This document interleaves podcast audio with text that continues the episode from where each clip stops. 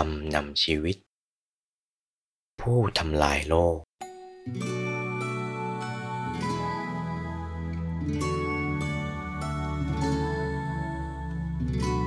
หากจะกล่าวให้ชัดเจนก็คือ